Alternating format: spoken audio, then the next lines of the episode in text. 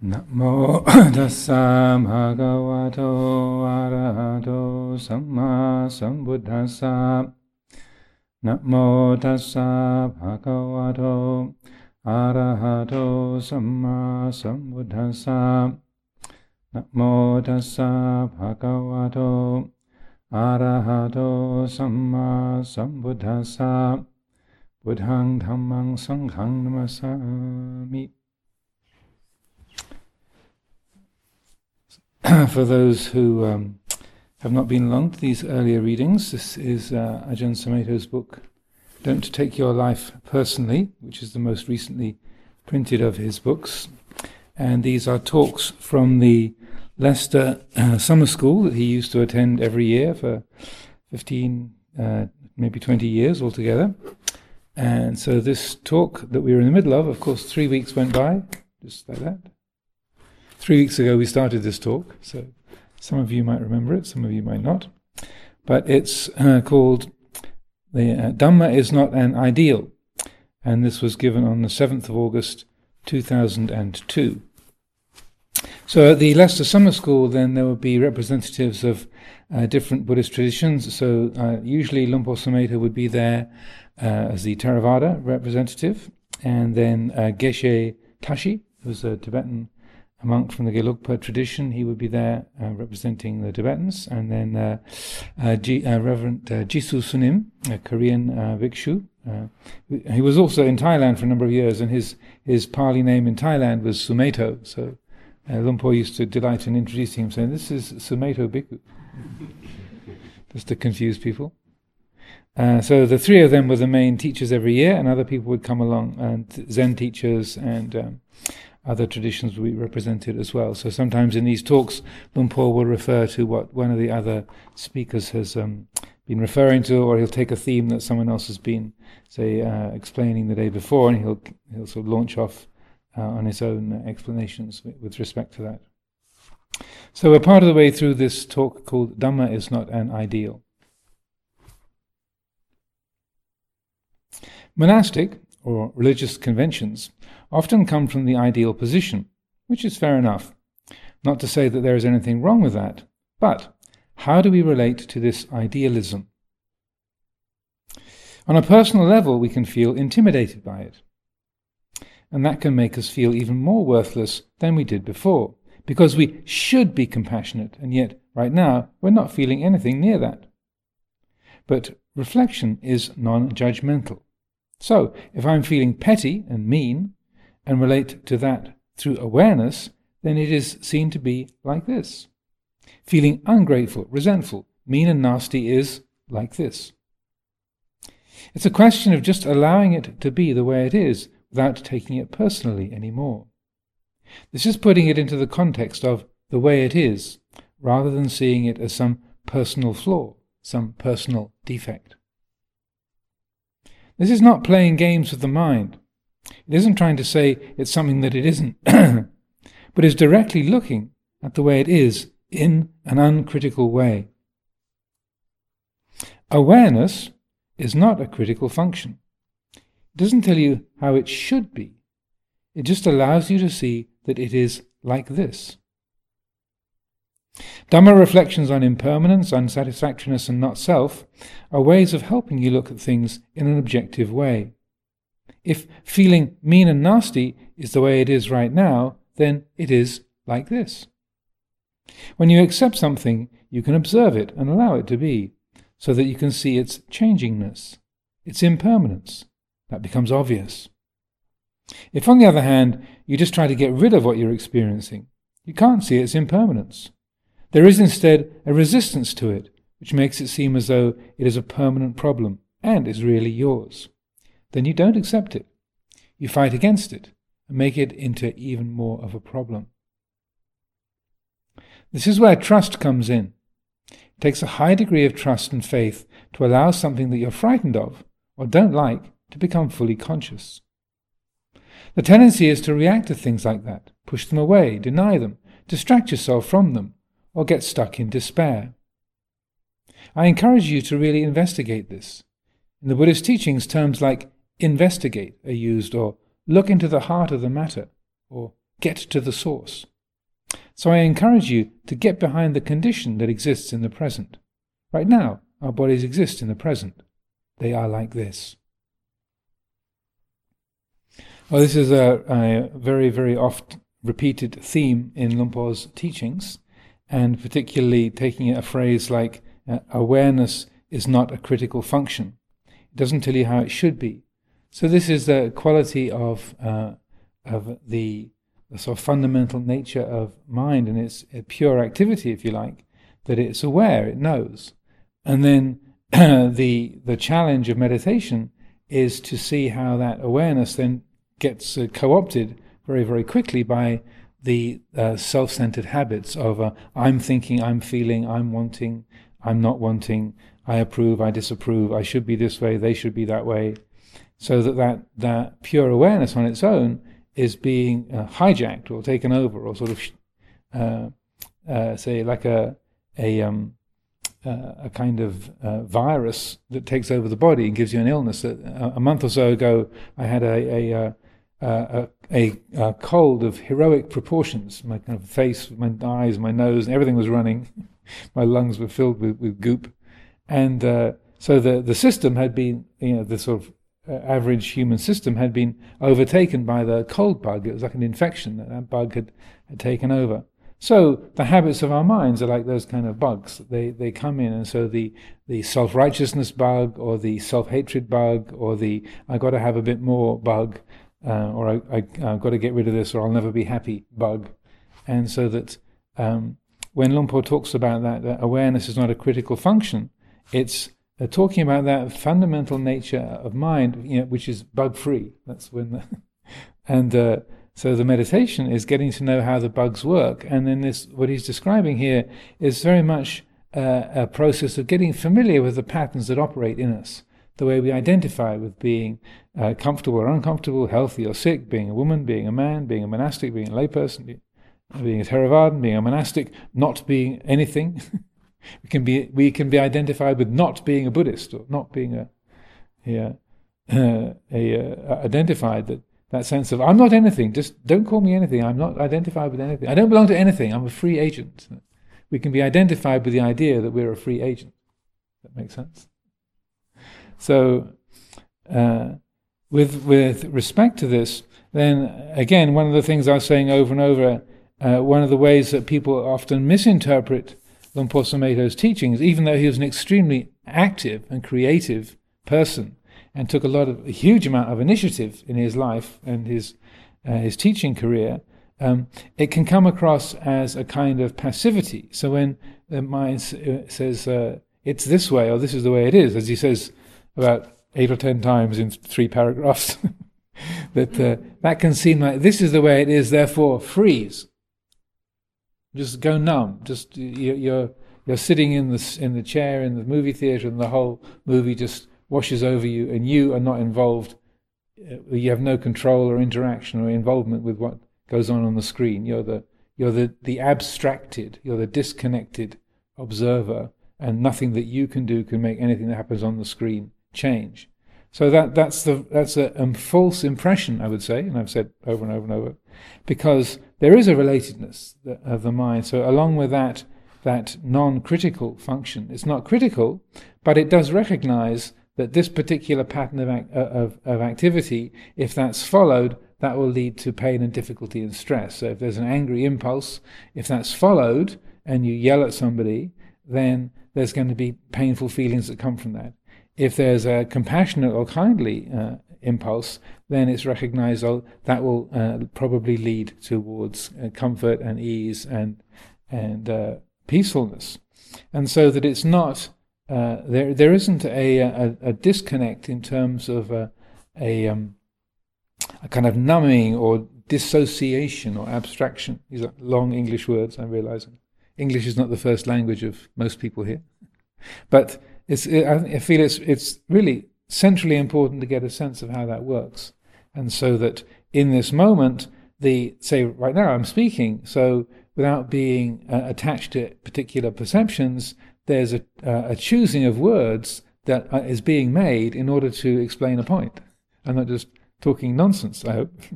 but it's, uh, uh, so that that sense of of awareness then informs the choices that can be made. So your capacity to act and to choose is part of the way things are. That's a kind of short way of saying it. Your ability to respond, your connection with the experiential field, the connection of your heart with the whole field of experience, is part of the way things are. And so that the um, there's a, a uh, one of those um, sort of religious jokes that gets told. Um, there's a there's a Hindu version and there's a there's a Christian version. the uh, the Hindu the Hindu version. So there's a uh, a disciple of a guru, um, and so, uh, and the the guru says if you if you if you're my follower, then uh, no harm will come to you. you know, if you have great faith in me and you follow my teachings, then no harm will come to you. Um, and you, part of my teachings is that you need to be uh, awake and aware at all times. So then the disciple is walking down the d- dusty street uh, in the middle of the village, and, a, and an elephant uh, comes charging along, and the mahout, uh, the elephant trainer on the back of the elephant, has lost control. The elephant is going for a run, charging down the street, and can't, and the, the, the mahout can't do anything about it. So the mahout yells out, "Get out of the way! Get out of the way!" And then the, the disciple walking down the street says, My guru has told me if I have faith in him, no, no harm can come to me. And then the mahout saying, Get out of the way, get out of the way. And he said, Well, my guru has told me no harm can come to me. Then, predictably, the, uh, the disciple gets run over by the elephant, beaten up, bones broken and such like, drags, uh, drags himself to the ashram, says, Guruji, Guruji. Um, I'm I, am really uh, I'm really sick and injured. He said, "What happened to you?" He said, "Well, there was this wild this elephant came charging down the street and knocked me over." He said, "Well, why didn't you get out of the way?" He said, "Well, you told me that if I followed your teachings, no harm would come to me." He said, well, "Didn't didn't you see that there was an elephant running at you? You know, weren't you aware that that might be dangerous?" He said, "Well, yeah, but I, I you know, you said no, no harm would come to me." And he said, "Well, do you think that I was telling you to be completely stupid?" Yeah, and didn't anyone kind of yell at you or warn you? And oh yeah, the, the guy riding on his back told me, "Get out the way, get out of the way." So uh, that's a, a, one way of depicting that um, uh, that kind of, of uh, stepping down from your own common sense out of some sort of misguided spiritual principle, uh, and uh, to give you the Christian one as well, which is a, uh, just to be fair. So there's probably a Buddhist one too, but uh, I'm not sure the, the, the story of it. So the Christian one is there's a huge flood, and uh, the the waters are rising, and this uh, this uh, family have climbed out onto the, the roof of their house, and they're very devout, um, and they they believe in the power of the Lord to save them, and so the mum's up, mum's up on the roof, you know, the, and down in you know on a, a raft. Mum got separated from them. She's up on the roof, and so then um, the the, uh, the, the flood waters are rising and rising and rising, and the family, husband and the kids have, have warned rescue people that um, you know they're, they're, his wife's still in, in the in the house, and so they send out a helicopter, and uh, so that the uh, the helicopter comes over and they drops a ladder down and says uh, says you know, get on board, get on board. Uh, um, he said, "No, I have great faith in the Lord, you know, that, uh, and so that uh, the Lord will protect me." And then he said, "Look, get on, just just grab the ladder. I can't grab that ladder, and, and besides, the Lord will protect me. I've, I've, had faith all these years, and so you know, please go away." Okay.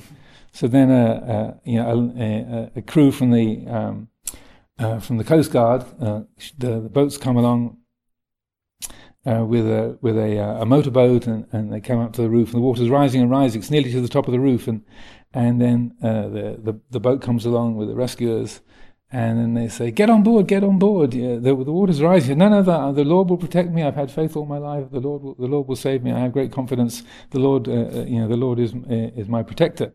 Please go away." And they try to persuade her. She won't. She won't follow. So then the, the boat little boat goes away.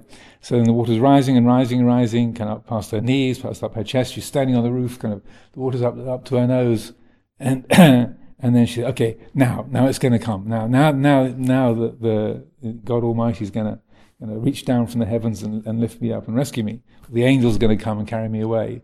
But they don't. The water rises past her nose and she drowns. So she ends up, uh, ends up in heaven and, and asks for an interview with the boss. And, and she said, I'm very upset because I've had faith in you all these years. I've been going to church every weekend. I've brought up my family in a, uh, in a really honorable and responsible way, and I've had perfect faith in, in you and in Jesus all these years. Why didn't you rescue me? He said, What do you mean, why didn't I rescue you? I sent you a helicopter and a boat.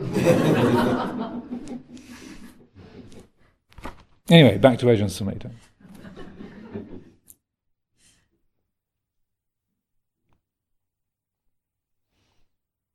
Reflecting on the experience of the physical body changes our relationship to it, doesn't it? We usually think the mind is inside the brain. The mind is in the brain, and the brain is in the head. So we assume the mind is up here.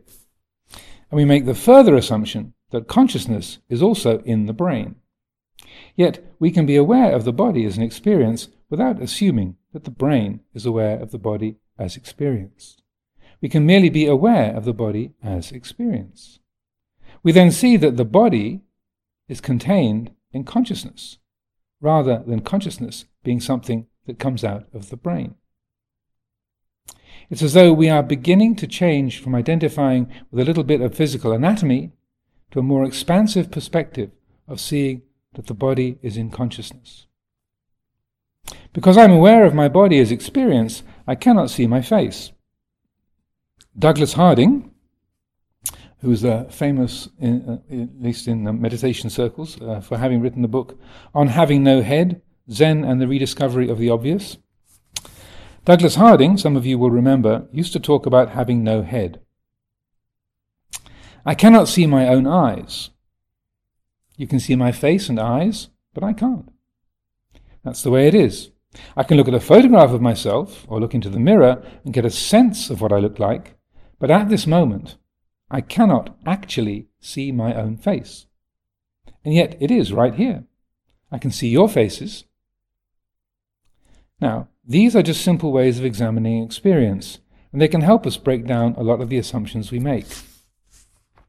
I am my face, quote unquote, is a very strong assumption, a very strong identity. But just notice that consciousness is like this. Consciousness is not a personal thing. It's universal. We create personality into consciousness. When we, are when we are aware, however, we're not creating anything. When we are really conscious and aware, there is no personality. There's no personal thing involved unless I start identifying with it. I am conscious and aware. I'm a mindful monk. Then I'm creating some kind of identity into consciousness. As an experience right now in the present, conscious awareness is like this. Really notice this. It is alert, intelligent, here and now. But then I can create myself into I'm Ajahn Sumedho. I'm screwed up, and on and on like that. I can create the whole world into consciousness. so this uh, point that he makes here about the uh, consciousness and the brain, this is an ongoing field of reflection since humans were sitting around the fire, uh, 100,000 years to gather of families, uh, and on and on since then. So that the, the point he's making is that uh, even though you can say, well, without a brain, you know, your your body's dead, your life is ended, or you can't know anything. But in this, this this present moment, everything that we know about this body, its shape, its form, its feelings and sensations, and so on, is known through the medium of consciousness all through our lives, everything we've ever known about this body or anybody else or the world has been known through the medium, through the agency of, of consciousness, of being, uh, being aware. It's all happened in your mind. Ever since you were a tiny baby or even in the womb, your experience of being inside your mother, uh, the experience of being a little child, even before you, we have words to describe what we're feeling, it's all known through the mind. Everything that we've ever known, everything that's ever happened in our lives, has only ever been known through this mind. And even if you're a scientist with, uh, with machines that can measure things, you need a consciousness to read the machine. you can't read the numbers on the machine without an ability to read, and that happens through awareness, through consciousness. So, as Luang Por would uh, very, very often say, so you can say, we are sitting in the sala at Amaravati, but the sala at Amaravati is in your mind. So, I see you. Closing the eyes, I don't see you. I see the back of my eyelids. I speak, you can hear my voice. I stop speaking, hear the sound of silence. but uh, we, uh, we are consciously creating a representation of the world in our awareness, in, in the consciousness, uh, moment by moment. So that's what he's saying. That and on having no head, these teachings of Douglas Harding arose from a, an insight he had when walking in the mountains, and this suddenly had this realization of, oh, the whole world is happening in my mind, and that. And he used a sort of attention-catching phrase for, as a title for the book on having no head. But um, that is again, it's not just a, a mind game. It's not just a, a, a kind of a way of playing with things but it's helping to see that, uh, again, as I've often said, rather than, than us experiencing the world, we experience this mind's version of the world. And because of our language, our, our age, our education, our physical uh, experience, then uh, we all experience a, a, slightly different world. Our, our different minds shape the, the world in, in slightly different ways. And the, um, and also uh, the, the point of Luang Por saying consciousness is not a personal thing, it's universal. Saying that the mind, uh, uh, another way of putting that, uh, and I tend to use the word mind instead of consciousness, but they're, they're, they can be uh, exchanged for each other, they can be uh, synonymous, is that the, the mind is not a person, that quality of awareness. It's not female, it's not male, it's not old, it's not young. The awareness of the mind of a, of a baby and the awareness of a person on their deathbed. It's, uh, awareness is exactly the same. So when Luang Por says consciousness is not a personal thing, it's universal. It's like saying gravity. Gravity works on a baby, gravity works on a middle-aged person, gravity works on a, a dying person. It's universal, it's not personal, it's a, it's a non-individual quality. And so that, uh, and when, when he's saying that when we're conscious and really aware, there is no personality. So, for example, I'm sure every one of us has had the experience of being really, really frightened, or really excited, or really angry, or filled with, with desire or greed. And at that moment, when you're really uh, afraid of something, in a way, you disappear. Your personality disappears. Like uh, an example Luang Por would often give is like, if you're a, a rock climber, or you're um, you're uh, you've jumped off a cliff on a hang glider, you're not thinking about your insurance policy.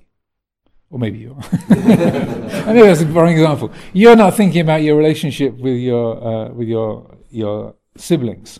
Yeah, you're not thinking about what you're going to be doing next week. You are flying through the air, spinning around, uh, uh and uh, wondering how you're going to land. You, you know, if you're clinging to a, a cliff uh, with you got about an inch of, of of ledge to, to tip your, with the tips of your toes and you're and holding on with your hands, you're not thinking about your relationship with your mum and dad, right? You are.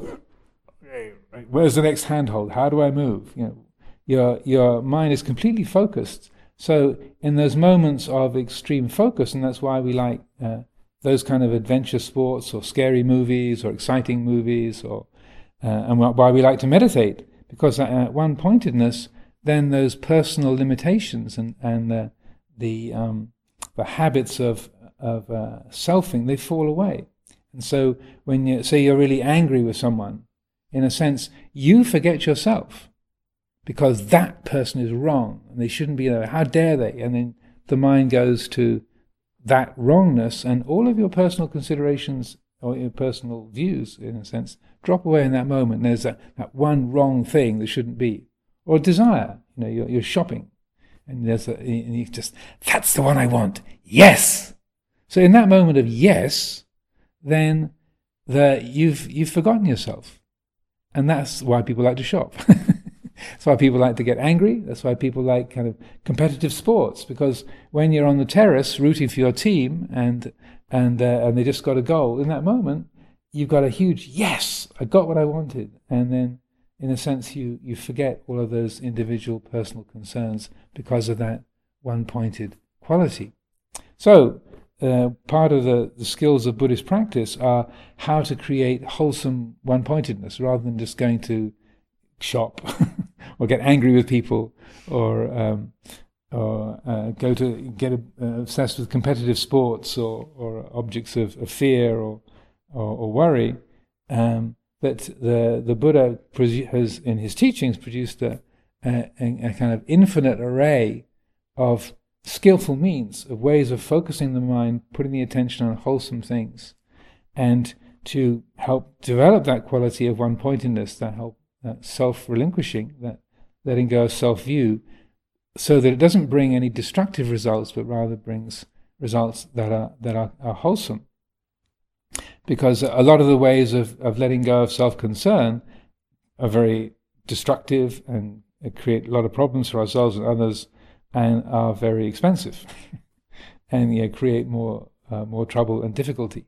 And so that uh, one of the amazing things about Buddha Dhamma, I find, is this kind of extraordinary range of upaya, or skillful means that the Buddha came up with, with ways of guiding our attention to uh, to uh, come to skillful results, and so that there's a a way that the mind cannot rely upon external activities or external objects to find that quality of wholeness or fullness, that that quality of one pointedness of mind can be established in the present moment, free of self view and awake to the Dhamma, awake to the way things are, and so that there's not that sense of needing an object or needing to, to contend with someone or to get, uh, uh, say, uh, angry with someone or to be stimulated or excited in order to find that sense of, of um, say, fulfillment, but rather by developing meditation and one pointedness on the present that's not dependent on, on uh, those kind of emotional charges, but is based simply on wakefulness, then the heart can awaken to its own completeness, its own fullness in the present moment. And so, that as uh, as Luang Por says here, uh, as an experience right now in the present, consciousness, conscious awareness is like this. Really notice this. It is alert, intelligent, here and now. But then I can create myself into, I'm Ajahn Sumedho, I screwed up, and on and on like that. Do you see what that what is being talked about? Any questions or thoughts? Reflections? I haven't really talked to anyone for three weeks, so you can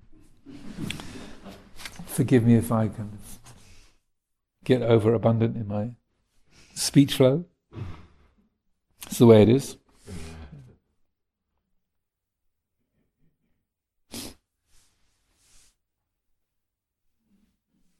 As you investigate and explore consciousness, you begin to realize how it actually is. This helps in solving all kinds of problems personal, societal, communal, family. So many problems arise around views and opinions, identities, the ideals we have of how things should be or how things should not be, and so on.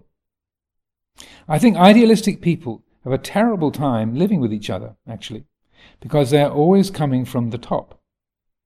I remember falling down as a child and skinning my knee, and then wondering why God created pain.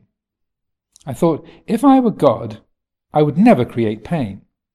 And I imagined what should be according to the ideal of being happy, of being without any unhappiness, of having the best without having to deal with anything less.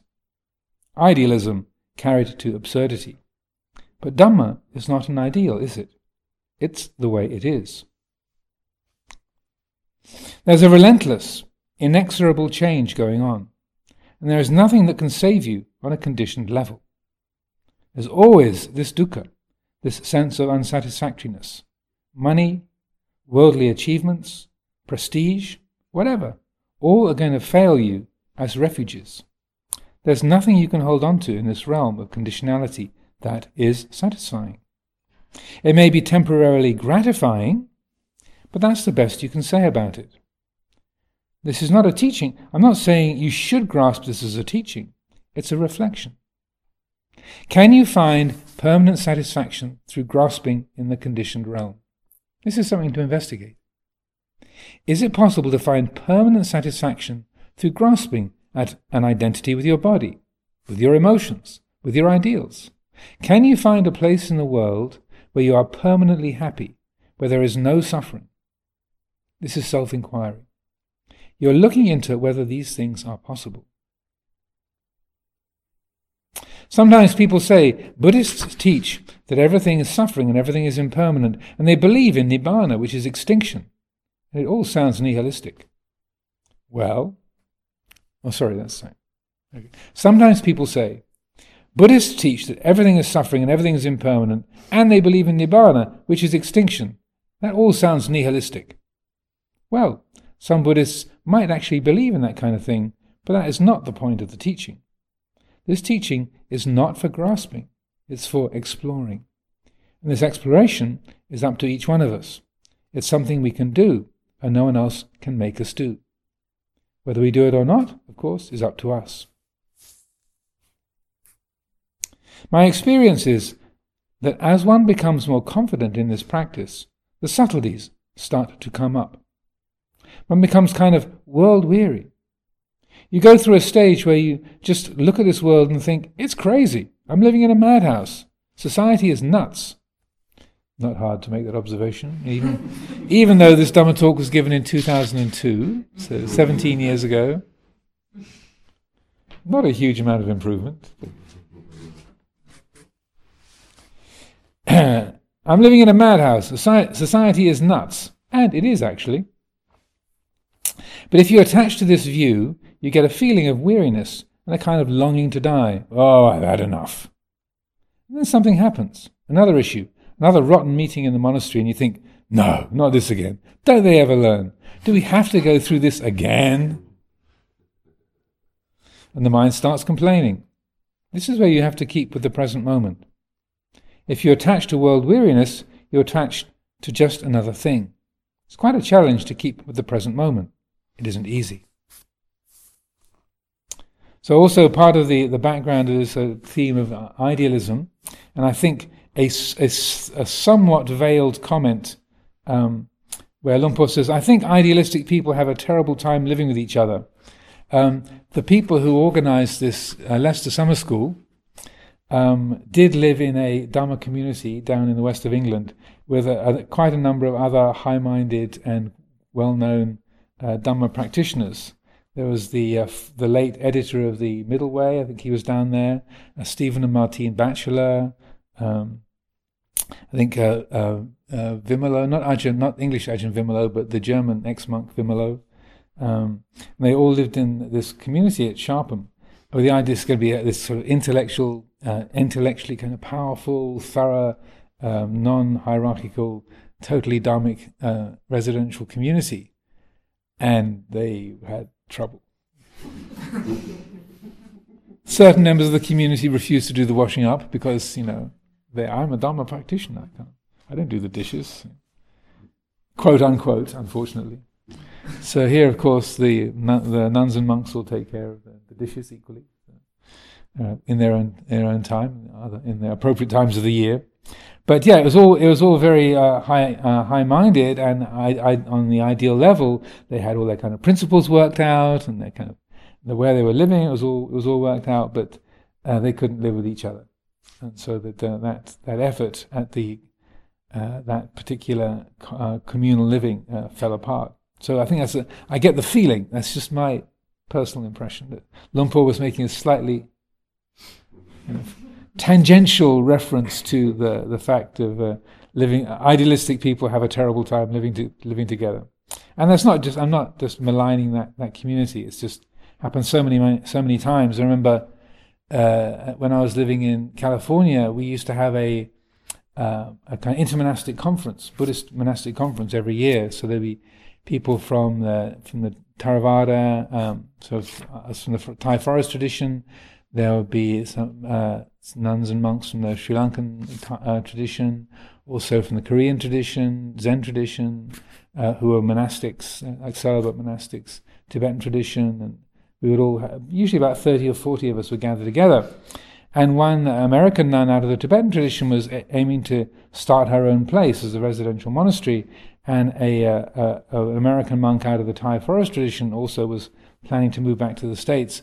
And during this one of these conferences, they got together over one of these sort of, uh, tea time sessions, and they said, "Let's start a place together." Yes. And uh, it was all very idealistic, and they're both kind of high-powered, very committed, gifted people. And you said, well, that sounds like uh, interesting idea. How's that going to work? And so, um, about uh, six or eight months later, this web uh, sort of little website web page appeared announcing the, the foundation of this monastery and it was like two or three pages of all the lists of, of what they were going to do and what they weren't going to do. So that before they'd even found a place to live they had all of their ideals spelled out you know about 25 30 40 points of exactly how this perfect interfaith uh, monastery was going to be. And both Ajahn Pasanno and I were kind of looking at the screen together. Oh man. This is really going to hurt, you know. And, you know, they were good friends of ours, and, and we really wished them well, but it's like, you know, if you lead with the head, they hadn't even found a place to, to, to live, so you didn't even know where you were going to be, you didn't uh, have any sense of how it was going to, to really function on a day-to-day basis, but all the ideals were sort of there uh, in up front. And so um, we both, uh, and sure enough, that interestingly enough, the, the place they found to, to start their their in uh, their monastery, the sort of Theravada Gelugpa monastery, was in, within a, an already existent Chinese temple. So they had to, right from the get go, have Gelugpa Thai forest tradition and uh, Chinese um, Pure Land tradition all co- collaborating together, just to begin. And uh, so it didn't quite make it to a year before it everybody moved on to their other different projects. So it's it's a really um, uh, you know, illustrating what Luang Por is saying here, how that um, if you if you start from the ideal, then you know, it's it's necessarily going to not be connected to the time, the place, the situation, who you were with, what the, the, the needs of the moment are. The, and so that uh, within the, the, the, practice of Dhamma, at least as I've experienced it in the way that Luang Por Chah has established things and Luang Por Sumedho in the West, you start with where you are, not with where you should be or where you want to be. But okay, you've you've um, acquired a crumbled down Victorian mansion in the in the Sussex countryside. Okay, so I guess we're all going to be builders for the next five years. we learn how to restore Victorian Victorian buildings and. Uh, that's going to be most of our meditation for the next few years. So that you, you work with what you've got rather than uh, the uh, trying to start from where, where you're not.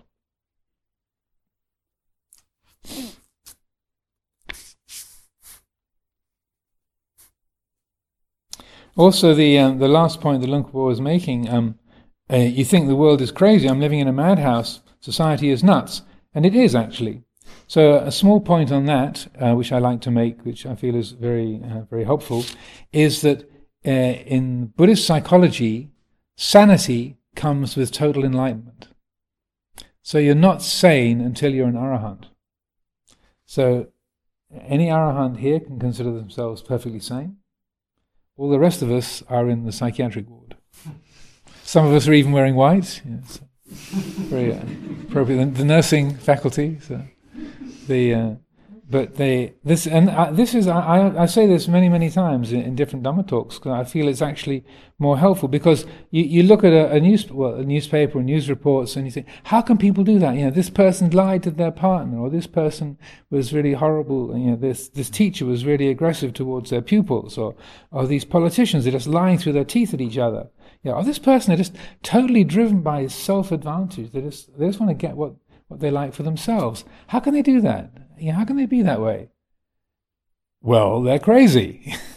so that uh, what what happens is that we, and I'm not condoning bad behavior, but we tend to think people should behave like arahants, and then there's oh shock horror when they lie to each other, or they steal things, or they want to get the best bit for themselves. Well, we should not be surprised. If they were, if arahants behaved like that, yes, we should be shocked and horrified. You know, how can they do that? You know, arahants shouldn't behave that way. But uh, in the, the Buddhist perspective, that if you're not an arahant, then your mind is experiencing uh, some degrees of craziness. Uh, and the judgments are necessarily going to be mistaken. They're going to be flawed. There's going to be uh, there's going to be errors. And, and you, the mind's going to get caught up in greed, hatred, and, and delusion. So that it, uh, when you look at it that way, and again, I'm open to questions or comments. Please speak up. If you look at it that way, then rather than then expecting everyone to behave like an arahant and thinking everyone is sane just because of psychiatric unit. Therefore, they should behave absolutely impeccably and beautifully and nobly, and then being shocked and horrified when they're not, then recognizing, well, no wonder your family's difficult. They're crazy. They are crazy. So when you try to explain to your parents or your children or your partner or your siblings, yeah, your perspective, and they just think, you know, you're stupid and wrong, they're totally entitled to do that because they're crazy. Uh, well, yeah, it's like going into a psychiatric ward and saying, you know, you shouldn't be uh, you shouldn't be obsessed with counting the bars on the window. You know, stop that. There's no point. You've counted them 15 times already. You've done that, so so stop. It's like, well, they're crazy. They just want to keep counting the bars on the window. That's that's what they're doing. And so, just like it's foolish to tell a crazy person to to totally change their behavior or expect them to just stop and, and be sane and, and level, they can't do that. So that uh, again, I'm not condoning bad behavior or following greed, hatred, and delusion. But if we shift the line of, of sanity from just being able to cope with living in society and hold down a conversation or a job to arahantship, then you find yourself being far more compassionate. You create much more space in your heart for the people that you live with. It's like, well, uh, okay, he's pretty weird, but you know, that's all right. He's crazy. you know, and like in, the, one of the in Luang Por Chah's uh, one of his Dhamma talks that again gets quoted over and over, when you see you walk down the street and someone comes up to you and starts swearing at you and abusing you, then they they they walk off. You think, how can he say that? That's really awful. That's terrible. You know, I, I, and you you're you're kind of heated and upset and annoyed. And then someone comes along and tells you, "Oh, that was Som. Haven't you ever met Som before? Yeah, he's out of his mind. Oh, he's crazy. Okay." And then you relax because you know the guy's crazy. So Luang Por would use that example over and over again, so that if we learn to recognize that most people are crazy, then we can make much more space in our hearts rather than like, how could you do that? You told me a lie. How could you do that? You know, you took the best you took the best bit for yourself. That's awful. You know, yes, that's that feeling within our heart, but you find you can make space for it because people are driven by uh, unreliable, crazy impulses. So, anyway, to any questions, comments, reflections? So, similar thing, but I think it's perhaps something you learn in, in the monastery for after a while. That, um, you, you know, it, it can look completely dysfunctional and, uh, and strange and crazy and so on and so forth, and you just, you just learn to realise that practice is messy. the fact that you, you practice and you learn things and you have insights and so on doesn't stop life being messy. and, um, and the point is not to make everything perfect and everybody's kind and nice and so on. It's just, it's not, um, it's not really, it's almost not important. Yeah, and that, that's exactly the theme that uh, Por Chah put across in terms of of um, uh, and and, and uh, would very very often make that point. It was one of the things that he really appreciated was how he Ajahn Chah wasn't running a monastery trying to make everyone like him or saying you know the perfect nun, the perfect monk should be this way. And if you're not like her or like him, then you're you're you're wrong and you're bad. So um, uh, but rather he would make space for the people who are were um, weird, and yeah, uh, who uh, who had kind of uh, difficult challenges, and rather like you can't stay here because you're you're you're falling asleep in the meditation, or you can't stay here because you're not. You, you, you've been here for five years and you still can't you still can't handle a broom and sweep leaves without creating you know, chaos, injuring yourself. You say, well, that's interesting. That's amazing. Five years and he still can't handle a broom. Well, some people are like that, you know. and so that uh, that I feel is, and but also he would say how, in a sense, the messiness becomes the very agency for your wisdom to develop. That one, not rather than complaining about someone because they're not like you or like how you think they should be, but oh, look at that, that particular trait is really intimidating and really upsetting. How can I how can I learn from that? and the, the friction that's there, both with things that you're annoyed at, or also things that you're inspired by. Like if you find yourself always looking up to a particular person, oh, if only I was like that, if I had a brain like that, that monk, oh, life would be so easy, would be so great, or if only I could uh, you know, meditate as, as still and be as patient and calm as that person, oh, that'd be so great. And so the, you, you learn from that as well. So it's not just the difficulties or the painful things, it's also, oh, the mind is inspired by that person and it's saying, if I could be that way, then everything would be great. But look at that. That's what you learn from. Is if only I wasn't me. If I was just, if I if I wasn't me, but I was like that, everything would be fine. And so that that um, uh, that sense of wrongness or things being out of out of balance or not not good enough or not the shape they should be, that's the very uh, friction that you use to to learn how your mind is working. Yes.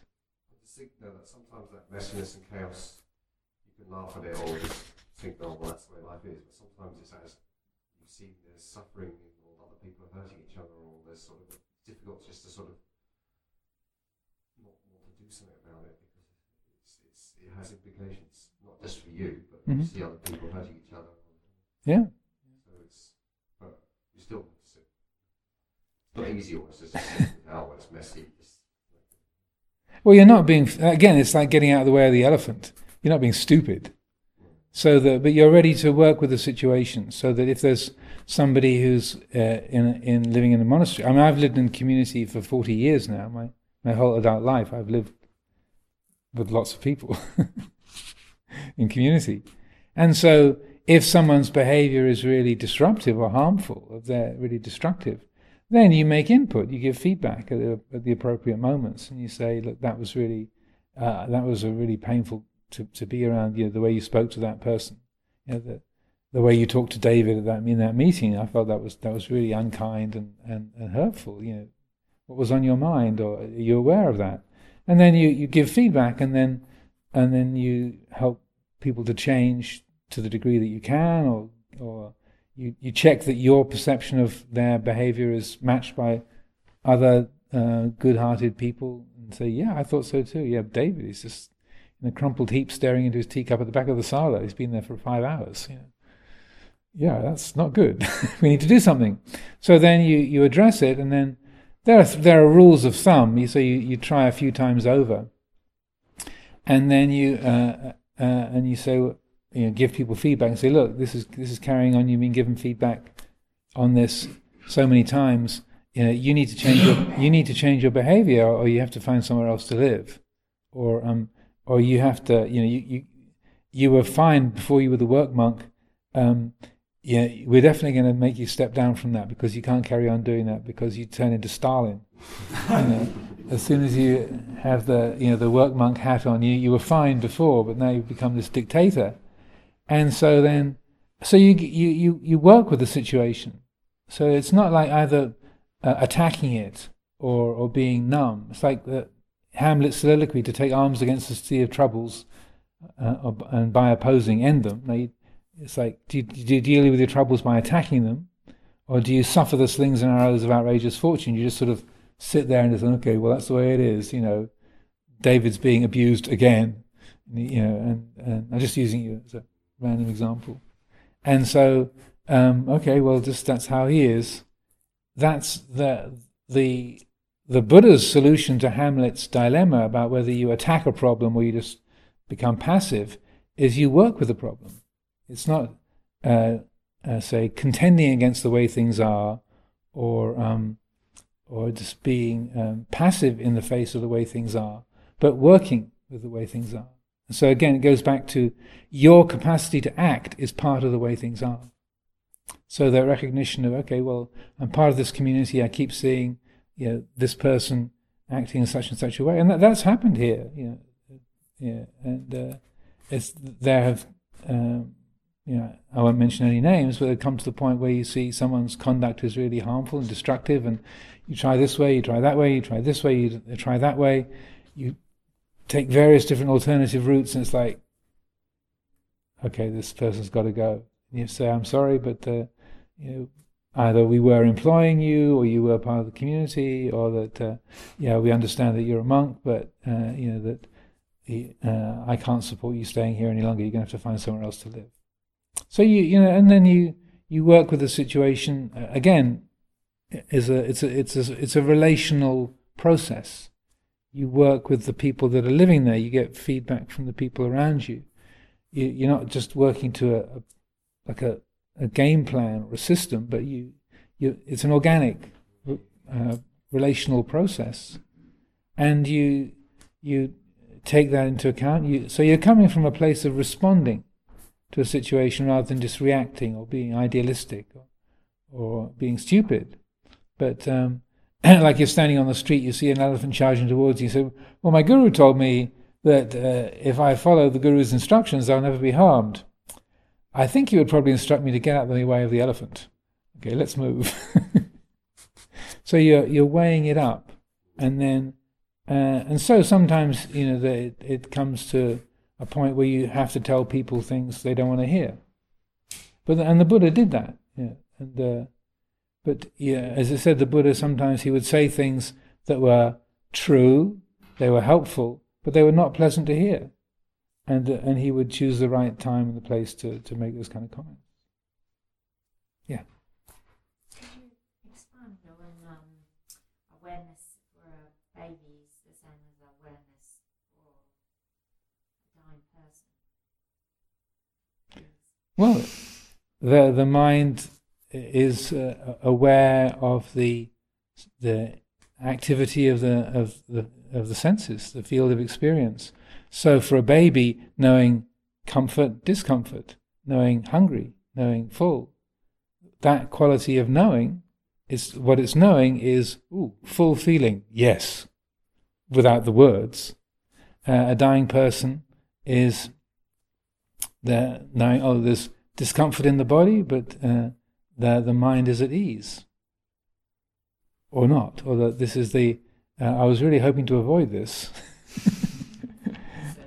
and that's what it's aware of. So it's just like, but I think gravity is a very good example in some respects.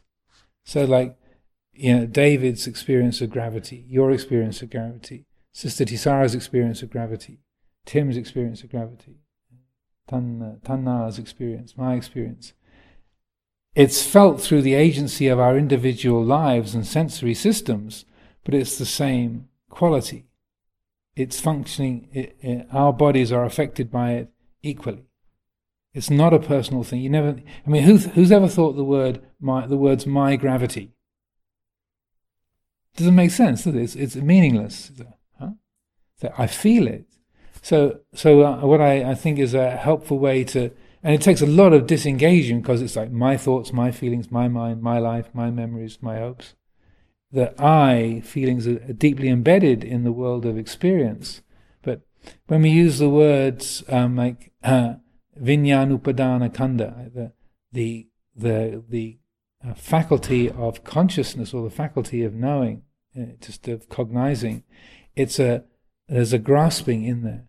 The mind is grasping that quality uh, of knowing, and that which knows, that which is uh, at the very root, that which is aware uh, of what the mind is, is grasping and, and how, that's a non personal quality. Now, uh, it's again, the Luang says, you know, these are for reflection. It's not like saying you should believe this, but it's like to shift the way of of looking. Sometimes, if you think too much, you give yourself a headache. But just to take a, a little phrase like uh, awareness is like gravity how could gravity be personal? It's felt here, it happens, it's known here, but how could it have an owner? Okay, can can awareness be seen in the same way? Can that which knows light and dark, uh, happiness, unhappiness, can that be seen in the same way? Can it? And just kind of exploring that the the moment by moment experience. So the awareness that knows a baby's body and a baby's feelings, the awareness that knows an adult's or a child's uh, perceptions and feelings, the, the, the awareness that knows that the feelings of someone who's, who's uh, say, seriously injured or is paralyzed or you know uh, without the grasping. without the gra- but that's where the training comes in that's why we practice is that if there isn't the, the quality of practice and disentangling the, those habits of eye making and mind making then the the um, the uh, impulse is going to be I'm f- I'm happy I, I'm unhappy I'm uh, I'm dying. But often they say that the moment of death is particularly ripe uh, opportunity as the consciousness is disengaging from the senses. And it's like the anatta teaching is like, yeah, that is. That's what should be. That's, That- how it is. so it's like the, the clue, you got a massive clue. It's like when you're stuck with a crossword and uh, you- what the heck is that word? And then you, your, your partner's an expert and you say, I'm stuck on seven across. It's the last thing that I should be able to get. I can't get it. And then the person who's already solved it says, Well, try such and such. And then you go, Oh, of course. So that kind of the dying of the body, if there's a sufficient alertness, and that also that the um, the mind has got the, in a sense, the preparedness, that can often be the the the a kind of particularly ripe moment for realizing, oh, what was all that about?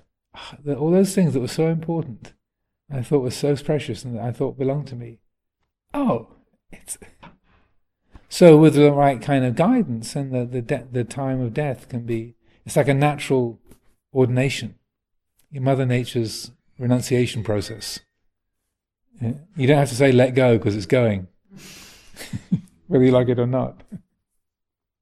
There was a uh, to tell another story. There was this um, this fellow that I used to know in California who was a very, very kind of tough, can do, don't need any help for anything kind of a bloke, and uh, he had been the the kind of um, house manager of Esalen Institute during the, the the wild and woolly days of the, of the, the mid '60s, and um, he lived in a little town called Point Reyes, and he sort of retired from his main jobs. He's, he's quite he's, he's in his mid sixties, and he had a little repair shop in the town.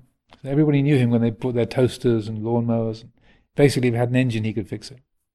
So he was a very much a can-do kind of person. He's always in charge of his life, and uh, and so uh, he'd had pleurisy and pneumonia for about three or four winters in a row and he got and his lungs were going again. He thought, yeah, I feel pretty rough. I should get to the clinic. So he walked to the clinic. It was about a mile and a half from his home. He's got he's got I think he had pleurisy and and pneumonia and his heart heart failure were happening at the same time. Uh, and he uh, he got to the clinic and then collapsed in the garden on the lawn outside the clinic. He didn't even drive himself. He just thought he thought he'd walk there. Collapsed on the lawn. And so then all the, the doctors and nurses came rushing out and start hooking him up and and and uh, and he said, "What's happening?" He says, "Well, it looks like your lungs are packed up and you're having a heart attack, and that's for starters. That's what we can see right now." And then he said, "I'm not ready for this." and then and this was his his daughter. He had four daughters, uh, all by different mothers, but it's another story. the, she, the, one of the daughters was telling me this. I did his funeral for him. And uh, one of the daughters was telling me that he, he was lying there, and he said, "I'm not ready for this." And then, uh, then the, the helicopter came in and landed because it's quite a remote town. They didn't have a very big hospital there, so helicopter him into the hospital in San Francisco, and and so they're uh, they're buckling him up onto the onto the, the kind of um, gurney, the sort of the, the big tray to be latched onto the feet of the helicopter, and he, he's lying there, and she's and his daughter said, "Well, I guess I." I'm ready for it now. so that you know, between the time when he collapsed and about half an hour later, he's like, "I'm not ready. I'm not ready for this. I'm not going." And then all the signals are like, "Your lungs are gone. Your heart's going. This is Act Five, Scene Five, mate. You know, it's all over." And so during that time, even someone who's like, "I can do," you know, you've got pleurisy and pneumonia, and your heart's dicky, and you walk a mile and a half to the clinic. It's like, I'm in charge of this. And uh, no, no, I'm not. and so within that half hour, But also, he'd been a keen meditator and been around Buddha's teachings, so he realized, okay, that's what all this Dharma stuff was about. Here we go. and and he actually died in air. He died on the gurney on the on during the flight to the hospital. So I was quite impressed by that story, and that uh, that this sort of I'm not going, I'm not ready for this, this isn't happening, and then okay, yes it is. And with that training, with having being able to read the right the signals in a skillful way, then you can you can let that go. You can you can recognize your um, the limitations that were always there and and, and uh, not be bound by that. And so that often it's when some kind of crisis like that happens, either death or injury or some kind of disaster, then it reveals those those qualities of, uh, of limitation that you were never really in charge. We only ever really were the renter, not the owner. And then th- those kind of crisis moments are what can help to, to support insight. So, like what Sister was saying about the the, the messiness of community life and, and difficulties and conflicts and like really awkward situations, it's like, ah, okay, what do we do with this? And you find that uh, those difficulties become the immediate source for, for wisdom and getting a, a, a good perspective on these lives function according to the laws of nature and there's no, no person who's in charge. So I'll just read the last couple of paragraphs to finish off this talk. Many of us want to get enlightened and live happily ever after. We want to have the big moment so that everything will be plain sailing after that and we'll perpetually live in this blissful state of moronic happiness.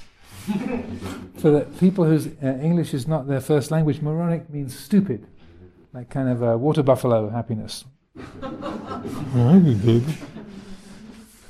not to malign water buffaloes, but that's a kind of empty headed happiness. This is a kind of ideal. According to the Pali scriptures, however, this didn't even happen to the Buddha.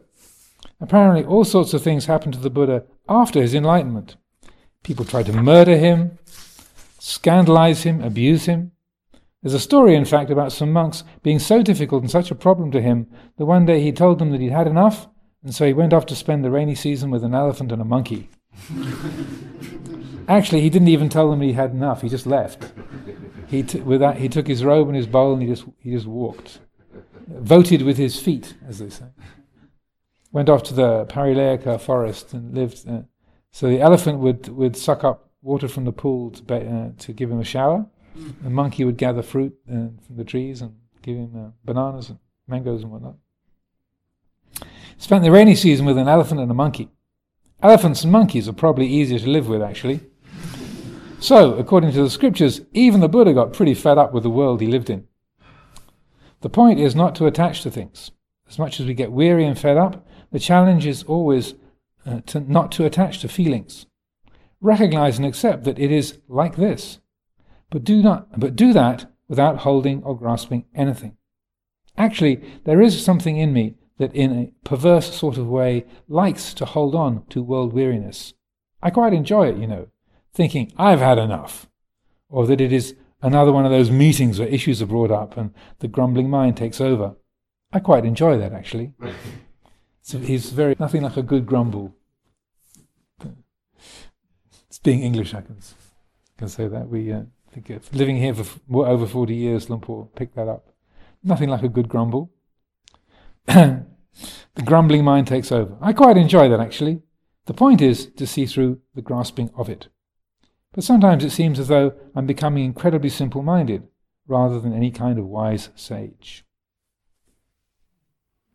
And also, uh, continuing the theme, the next talk is Disruption Belongs. So that's the next one.